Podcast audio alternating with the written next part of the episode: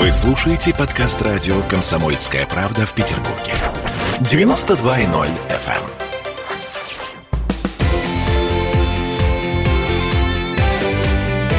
Картина недели. А это мы вернулись в петербургскую студию радио «Комсомольская правда». Я Дмитрий Делинский. Я Ольга Маркина. Ректор гуманитарного университета профсоюзов Александр Записоцкий. Вместе с нами а, продолжаем подводить некоторые информационные итоги уходящей недели. В русском языке на этой неделе появилось э, слово «разнотык». В публичном русском языке, на котором говорят чиновники и политики, э, э, глубоко уважаемый бывший премьер-министр Дмитрий Анатольевич Медведев... Президент страны. Кстати, тоже, да, бывший да, президент да. страны. Угу. Вот, заявил, что главная проблема нашей страны страны это разнотык. Не только дураки и дороги, но и работа в разнотык. По-моему, чудесно. Когда я слышу слово «разнотык», я почему-то думаю о сексе. Не знаю почему. Слушайте, э, вот как ни странно, 90% населения думают о сексе. Мне муж сразу сказал, Это ты, говорит, очень это хорошо. он какой он, говорит, эротичный у нас, Медведев. Вот, и М, наше население думает о сексе, это замечательно. Все серьезно, на самом деле. А, Дайте я процитирую Дмитрия Анатольевича Медведева.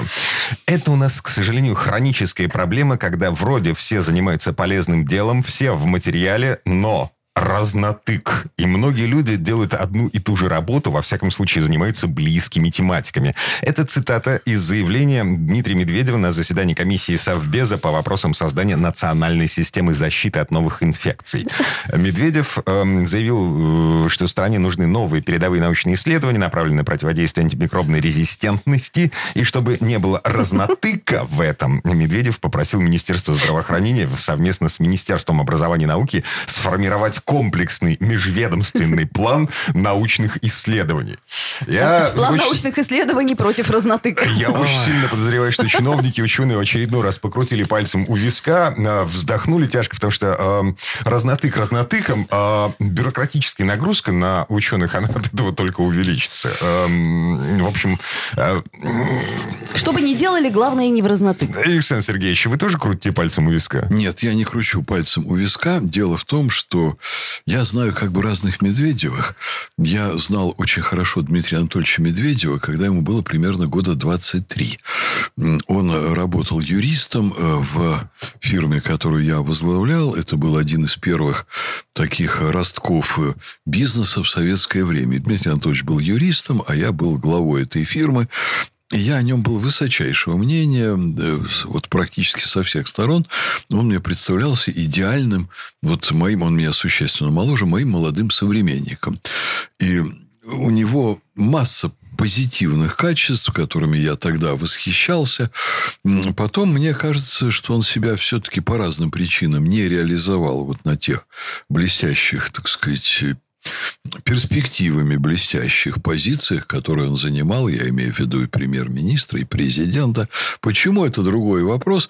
Но я не могу к Медведеву относиться неуважительно, потому что я знаю, из чего вырос вот этот вот, э, значит, наш... блестящий юрист, но феномен. э, чиновник, в общем, не очень. Вы знаете, я не буду сейчас анализировать, почему вот так получилось, но уж в контексте вот обозначенной вами темы, я вам скажу, что происходит очень странная вещь. Медведев очень хорошо образованный человек, закончил очень хороший вуз петербургский, и э, сын профессора, он из профессорской семьи, э, вот он жил у нас в Купчино, рядом с нашим университетом. Купчинский парень. Отлично. вот, в хорошем смысле. В хорошем смысле, да, в самом конечно. хорошем смысле. Он купчинский парень. Но вдруг, понимаете, его начинают запоминать, и на него начинают обращать внимание примерно по тому же принципу, по которому часто вспоминают Черномырдин. А, потому что других поводов не дает, к сожалению. Вот я просто вам даю материал к размышлению. Цитаты, цитаты, да. по Он оставляет нам уровню прекрасные совершенно цитаты. ин- иной человек из иного культурного слоя, чем Черномырдин. Тот вышел из буровых мастеров. Он там вентили крутил там на не- нефтяных вышках. Вот. С другой стороны, есть люди, которые позволяют себе, мягко говоря, фигуры речи почти того, того На же грани. уровня плана. Ну, например, мочить в сортире. Мгм. Понимаете, и когда они произносят, вот эти персоны произносят такие фразы, вот это почему-то на их авторитете. Э, в худшую сторону не сказывается, и наоборот, выглядит э, такой пикантной приправой вот к, к общей такой позиции в работе, которую эти люди реализуют. Ну, то есть, с одной стороны, м, добавляет веса, вот, Да, а, да. Вроде бы то же А с самое. другой стороны, знаете, еще Да. какое-то вот такое пацанское добавляют. То есть, типа, ты со мной не шути. И в этом есть как раз вот Шарм некий- есть какой-то Да-да-да. скрытый. Слушайте, ну- Необъяснимый даже. Да-да-да. Это вот нюансы такие. правда. правда. Разница между парнем, выросшим э, хоть и в Купчино, но в профессорской семье, да, вот, и разница э, с тем парнем, который вырос в петербургской подворотне. На где- Васильевском острове. Да, на Васильевском острове, где э, главным принципом было «бей первым». Ну, видимо, островитяне, они более жесткие люди. Первым принципом вот в той подворотне на Васильевском острове было «поступай по определенным правилам и по совести, и соблюдая определенные принципы». Может быть, среди них «бей первым» было, вот, но это был определенный кодекс, потому что даже для ребят вот из Ленинградского двора у них были прописаны совершенно определенные правила их поведения, которые порядочные люди соблюдали. И вот очень интересно. С одной стороны, у Дмитрия Анатольевича, вот, понимаете, мы можем заметить некое сходство с Черномырдиным. С другой стороны, с Путиным. Но вот оказываясь между Черномырдиным и Путиным, Дмитрий Анатольевич почему-то не выигрывает. Понимаете? Вот об этом просто стоит подумать. А вам э, не кажется, что народ все равно к Дмитрию Анатольевичу относится с теплом? То есть вот все прикалываются, да, по поводу денег нет, но вы держитесь, как он заснул, Мишка. То есть А- всё, а ну, мои ну, слова будут отлиты в камне. Да, да, да, да, да, да. Очень, очень много милых цитат, но при этом э, вот нету какой-то вот агрессии по отношению к нему. Вот что-то теплое все равно есть. Я, например, когда увидела в новостях этот разнотык, ну реально, у меня даже на душе потеплело. Я подумала, ну божечки, божечки, ну какой же ты приятный Вы, человек. вы добрая женщина, и это хорошо, потому что на Руси это очень важная женская функция – жалеть. Кстати, мать у него филолог. Ну, это так. Она, наверное, Да, переживает. безусловно, безусловно. Но мне, конечно, хочется, чтобы Дмитрий Анатольевич вошел в историю России какими-то значимыми делами. Потому что я испытывал чувство неловкости, когда к окончанию президентского срока Дмитрия Анатольевича не самого глупого человека на свете, Дворковича, спросили, а вот что Дмитрий Анатольевич может к окончанию своего срока президентского поставить себе в заслугу. И Дворкович, а Дворкович, между прочим, вот в определенных отношениях феномен. Он не может себе тоже поставить в заслугу вот какие-то такие яркие достижения на посту там вице-премьера и так далее. Но это, например, человек с феноменальной памятью. С феноменальной памятью. Он за счет этого и в первую очередь очень хороший шахматист. И вот Дворкович, отработав рядом с Дмитрием Анатольевичем на протяжении ряда лет, он не смог сказать, не мог вспомнить яркие достижения Дмитрия Анатольевича. Я могу вспомнить... Я тоже могу. реформу- Время. А, перевод времени, да. Перевод часов. А Это вот. такая была тоже... А, э, реформа милиции, упом- превращение в полицию. Я сейчас упомяну слово аналогичное разнотыку. Вы сейчас хотите обстебывать Дмитрия Анатольевича. Нет, мы к нему с нежностью Нет, относимся. вы Это- ехидные журналюги, которые обстебывают любимого народом Дмитрия Вот я Анатольевича сейчас как раз нашла его фотографию в возрасте двух лет. Он очень милый. Он немножко на девочку похож, но в принципе он очень милый. А детки вообще все милые. Да. Из милых деток потом разные вырастают, конечно.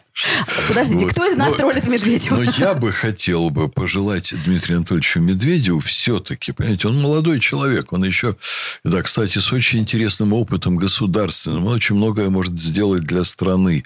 Я бы хотел ему пожелать все-таки реализовать свои лучшие качества в А, работе. а, Александр Сергеевич, возвращаясь к разнотыку, а, как вы считаете, Медведев прав? То есть а, есть вот этот самый разнотык в деятельности нашего государства? Ах, вы Как хотите- левая, правая Вы рука? хотите всерьез? Да. Значит, я должен сказать, что если мы ведем речь о капиталистическом укладе, то определенный разнотык должен быть обязательно. Это конкуренция называется. называется конкуренция. Это конкуренция идей, это конкуренция там бизнес-моделей, это конкуренция там научных идей, научных лабораторий. Вот это должно быть обязательно. А задача государства умело сводить все это к общему знаменателю государственным управлением.